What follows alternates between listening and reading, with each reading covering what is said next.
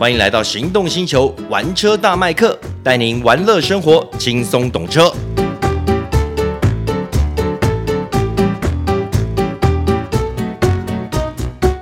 大家好，欢迎收听玩车大麦克，我是 Michael 汪廷乐，哎，我是导叔导根座。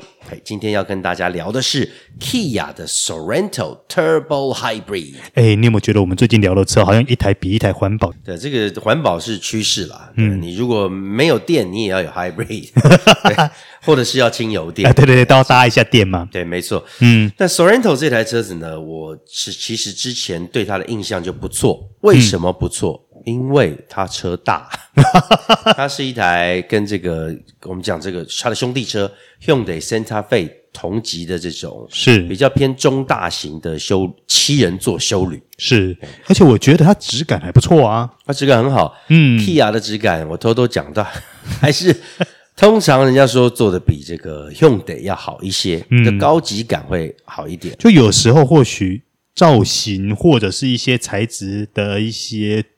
混搭等等，感觉起来是比较讨喜的。是的，而且它也非常的偏这个欧系车的设定。嗯，不管是外观或是内装等等的，嗯，它要给你一个比较欧洲车的感觉。嗯，就像我们之前去试的这个 Ceed Sportswagen，哎，是对，它就是一个非常欧化的一个休旅行车的设计。嗯，那其实呢，我们今天要讲这台车有一个很主要的目的是，我们要好好的来把这套系统。开起来是什么感觉啊？跟大家分享一下。那当然，因为这套系统，接下来不久你会看到有一台国产车也会出现。哦，也就叫做是 Hyundai 的 Tucson L Hybrid Turbo Hybrid，对，就会用这一套系统。是，对，它就是简单说了，它就是原本的1.6 Turbo 引擎，再加上油电。嗯，这让它能够有一个很大的中效马力输出。对，它的中效马力到达两百三十匹，其实也不算太小了，是蛮强的。事实上是蛮强的，是 其实蛮好用的。因为它因为它原本的一点六引擎就已经那个四缸的 turbo 就已经有一百八十匹马力了。嗯，对，所以再加上这个电动马达的输出等等的，这个中效马力可以到两百三十匹。其实对很多人来说，这个动力应该是都够用了。那当然，如果说未来它用在比它 size 更小的 Tucson L，我相信那个表现、哦、会更猛。对，应该会更猛。是对，而且你看它的扭力也达到三十五点七公斤米，所以两百三十匹加上三十五公斤三十五公斤米的扭力，其实啦，这个已经是大概三点零自然进气引擎的一个输出了。诶，其实早在。之前以前我们诶大概一二十年前吧，三点零 V 六很多品牌都还没有达到这个数字，对，可能只有两百出头的，对，扭力也没这么大，对，诶不过说真的哈，它这一套 Hybrid，嗯，我觉得在台湾来说，应该也都还算蛮符合大家一般的使用状况。为什么会这样讲呢？因为可能现在大家都会一直在追逐电、纯电这件事情，可是有时候我会觉得 Hybrid。可能对于很多你刚进来到电系系统这个世界的驾驶者来说，可能是比较没有那么有负担的，因为他没有里程焦虑。他他第一个他没有里程焦虑，第二个你不用去管。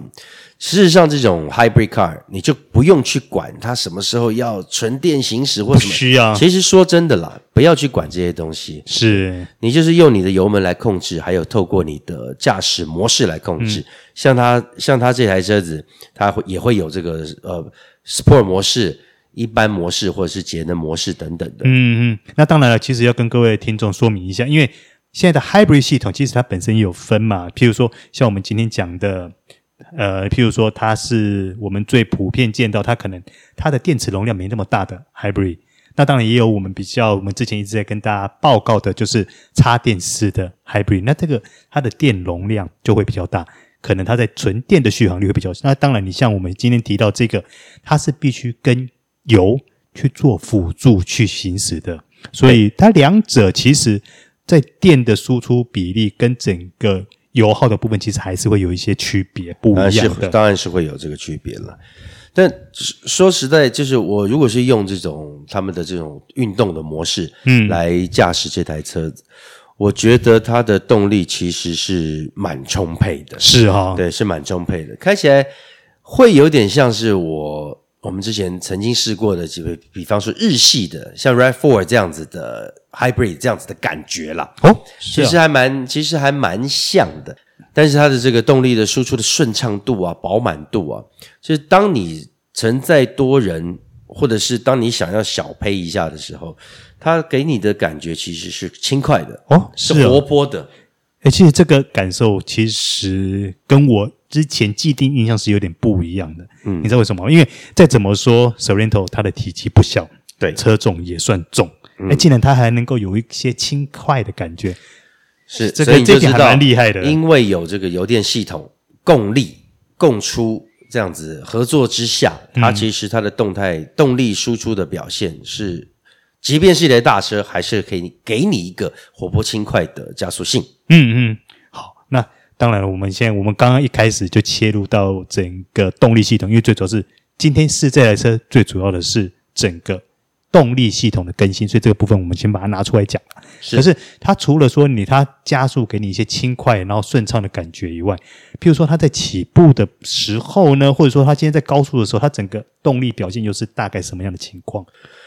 其实它除了如果说我切入刚刚讲的这个运动模式，它会给你一个比较活泼的感受。嗯、当然，因为它车子大了，它不可能是给你一个很激进的感觉，但是它就是不会，绝对不会没力。你只要放心，就你你只要知道这一点就好了。它绝对不会没力，所以基本上它还是可以让你轻松开就对了。但是其他的在其他的模式下面。它相对会给你一个比较顺畅的感受，因为毕竟嘛，你为什么要油电？就就是为了要节能，所以它还是在这个上面，在这个系统设定上面，就是给你一个比较温驯的的一个个性。就是其他两种模式下面，说真的啦，我觉得两那那两种模式的差异感受并不大啦。但是在这两种模式，就是除了运动模式之之外的，比方说节能或者是一般模式。在这个上面顺顺的开，它就是给你一个更更轻松的感受。嗯，啊，所以也就是说，今天它除非你切到 Sport 模式，它才会变身成小拱就对了。消拱，它其实不会消拱了。哦，也没还没到那个程度就对了。它它要跟之前的 C 四十比起来。Recharge 比起来，那这个它那个就差很多，还没到那个程度，就到那个，但是会觉得说好像整个封印就解除了这样。他你会觉得他对他是另外一个人，嗯嗯，我这样的话，他你就去还是有变身的感觉就对了。对对对，那我们刚刚讲到它这个电池的容量其实并不大了，它的这个电池容量其实只有呃一点四九千瓦小时而已，其实是很小很小很小，对。基本上它还是用这个油加电一起来输出，嗯，它不会有一个，比方说纯电模式一直供供这个电给电动马达让它单独来运作，对，它还是要它还是要两个并存啊。对，哎，其实算起来还算蛮划算的啦，是蛮划算的，而且我我们一直没有讲到油耗，它的这个官方数据的油耗平均油耗其实可以达到十六点九公里。哦，这么大的车哦，简单的诶。对，十六点一每公升可以跑十六点九公里，算是不错的了。嗯嗯，这也只有在油电车上面能够做得到这个数字啦。对，好，那那市区它市区油耗更好哦。对，它市区油，因为它可以用更多这个电来来辅助，所以它的这个市区油耗可以达到二十一点八四公里每升。哦，这么大的车可以到二十一耶，所以嘛，所以就是油电车就爽在这一块地方，不是真的光听就还蛮爽的。对，好，那我们刚刚动力谈了这么多呢，我们稍微聊一下它的操控，为什么呢？因为毕竟这么大一台车嘛，它的操控会不会符合大家一般的需求呢？它的操控啊，它的操控对我来说，它的操控也会比之前柴油版本稍微轻巧灵活一点哦。为什么？因为它是前驱的。嗯，这台车子并不是四轮驱动，嗯，对，所以它少了车重，它少了这个。说真的啦，你后轮有这个动力，事实上也会是一种负担啦。对，但是这样开起来的话，以这个前轮驱动的 Sorento Turbo Hybrid 来说，我个人觉得它的这个开起来的灵活度，嗯，轻巧感是比柴油车型要来的好的哦。当然，因为它没有四驱啦，你在这个呃，比方说稍微有点轻度越野的路段，或是露营等等的，可能会相对比较吃亏一些。嗯，对，这是它的一个缺点。但是它整体的这个操驾的感受，还是有比较偏向欧系，嗯，比较欧系车的这样扎实的这个路感，很沉稳的一个路感，所以它不会笨重，就对了。大车的感觉还是会有，还是有，毕竟有。你要看它的轴距啊、车身、车体，它必须会有的这个物理现象，都还是有的。嗯，对，因为其实它这个是无可避免的，除非你来一个后轮转向系统。对，那它会变得更灵活，但是这种车不太可能会有这个可以，连一本是人选配都没有机会啦。没有啦，但是你既然都开到这种车，你也不可能会用这种激烈模式去开啦，这不太可能啦。对，基本上你是都是顺顺开，而且你顺顺开这个车子很好开。嗯，而且我最喜欢它的应该是它的空间设计。哦，我那时候试驾的是它是七人座的车型，但原厂其实有说，其实卖的比较好的是六人座。是比较贵的。我们刚刚讲到它的车价，七人座是一百七十点九万，嗯，如果是六人座的话，这个 Turbo Hybrid 是一百七十四点九万。对，没错，因为它第二排座椅会六人座是这个呈现的是独立座椅的设计，那中间有个走道可以走到第三排，嗯，这就是为什么它六人座卖的比较好的原因，因为它这个里面空间的这个活用度会更高。更好。对，虽然它载的人少一位，但是呢，说真的啦，今天会真的坐满七人的不多。对，大部分都是用五人的状态来去享受七人座的空间。嗯，我说真的，你像以 Sorento 来说，我个人觉得它让我很欣赏一点是它的内装表现，因为它内装质感其实也是除了质感，我觉得很多部分它都很特别去强调出它的巧思跟它的设计感。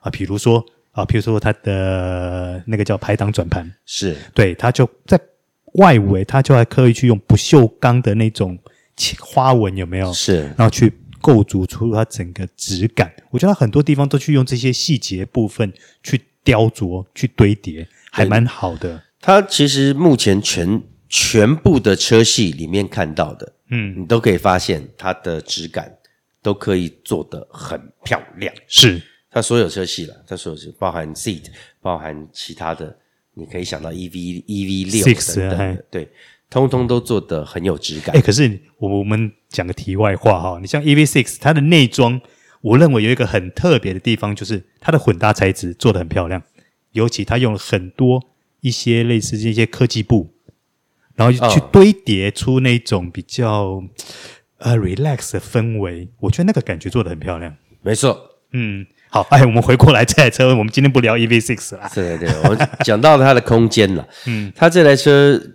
也我不敢说它是一个正七人座了，嗯，不敢完全的这样子讲，因为它毕竟车身还没有到达那个超大型、大型尺寸的 SUV。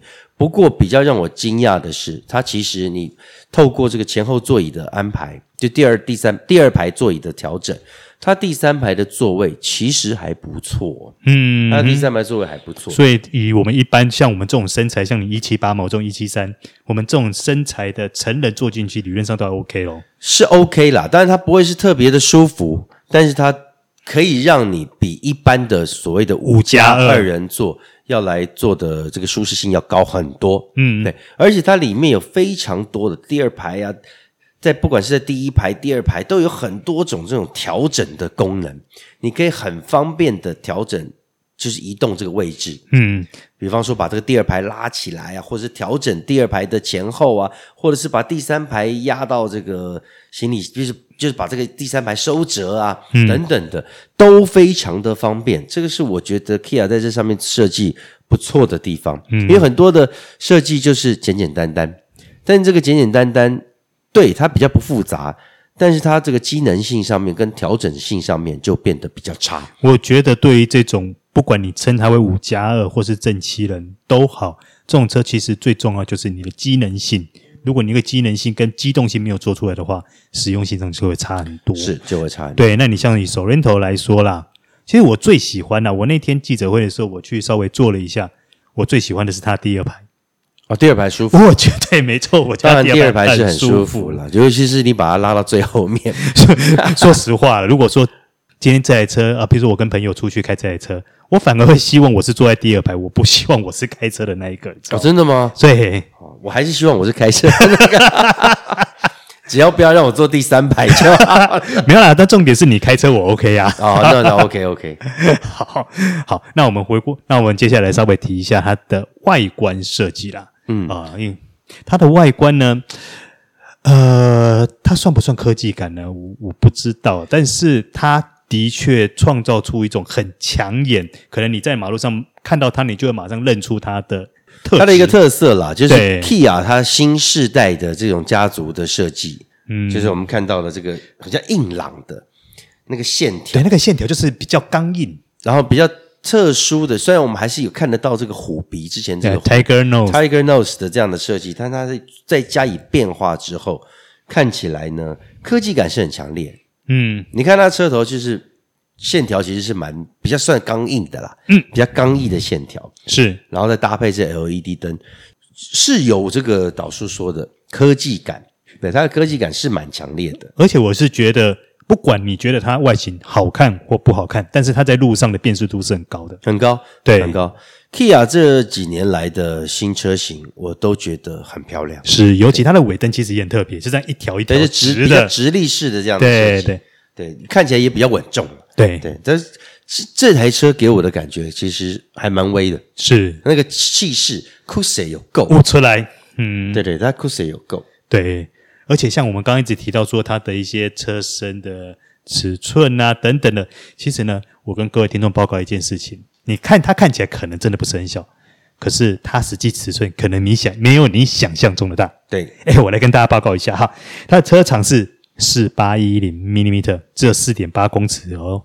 它四点，像这是什么概念呢？你像我们通常一台，现在一台五系列大概要将近五米了，对。对，它只有四八一零 millimeter，是，所以其实它还是比五系列再短一点。是，好，它的车宽是一九零零 millimeter，车高呢一七零零 millimeter，然后它的轴距是二八一五 millimeter，嗯。嗯好，那我为什么特别去强调这个部分呢？因为最主要是你看它的车高一七零零 millimeter，呃，这样的车高其实对于很多机械式停车场来说，或许还一拜一拜是可以进去的，可以了，可以进去了，对，一百八以内了。嗯，因为其实对很多这种嗯比较有尺寸的修理车来说。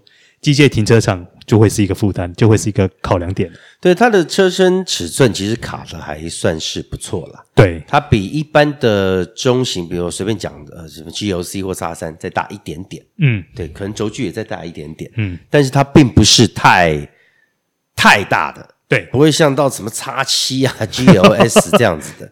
它稍微大一点点的状态，其实应该这样讲了，就是介于我们讲 GLC 跟 GLE 之间。嗯这样子的一个尺寸，哎，其实我觉得这个尺这样的尺寸在台湾开还 OK 哎，OK，哎，我记得我之前在开那有开过那个 Escalade 啊，Escalade，凯迪拉克的。那个，你知道那个开起来，尤其在台湾这种环境。哎，你真的会有负担呢？是啊，那个是开一个小别墅在路上跑的。哎，对对对对对，是。所以我是觉得它这样的尺寸对台湾的行驶路况来说是还蛮算符合的。所以我刚刚说它的车身尺寸做的刚刚好，原因就是它可以面对台湾的，就是比较地狭人稠的道路，但是它的空间却能够提供就是近乎于正七人座的这样子的一个空间，是，是很棒的。是，尤其譬如说你家里面有多人承载需求的话，其实 Sorento 来说就是一个还不错的选择。对，又有六人座，又有七人座，是对，任君选择。那当然，在结束之前，我们还是跟大家报告一下它的价格啦。呃，它的七人座 HEV 七人座是一百七十点九万，六人座是一百七十四点九万。但是呢，再跟大家呃报告一点，就是它虽然现在开卖了 Hybrid 车种。但是它原先的柴油车还继续保持，还继续保持，还是有，还是有对对，而而且它是四驱的。如果说你非要四驱不可，那你也只能买柴油柴油的了。对，嗯，好的，那今天玩车大麦克，非常谢谢各位的收听，我们就下次见啦，拜拜。拜拜。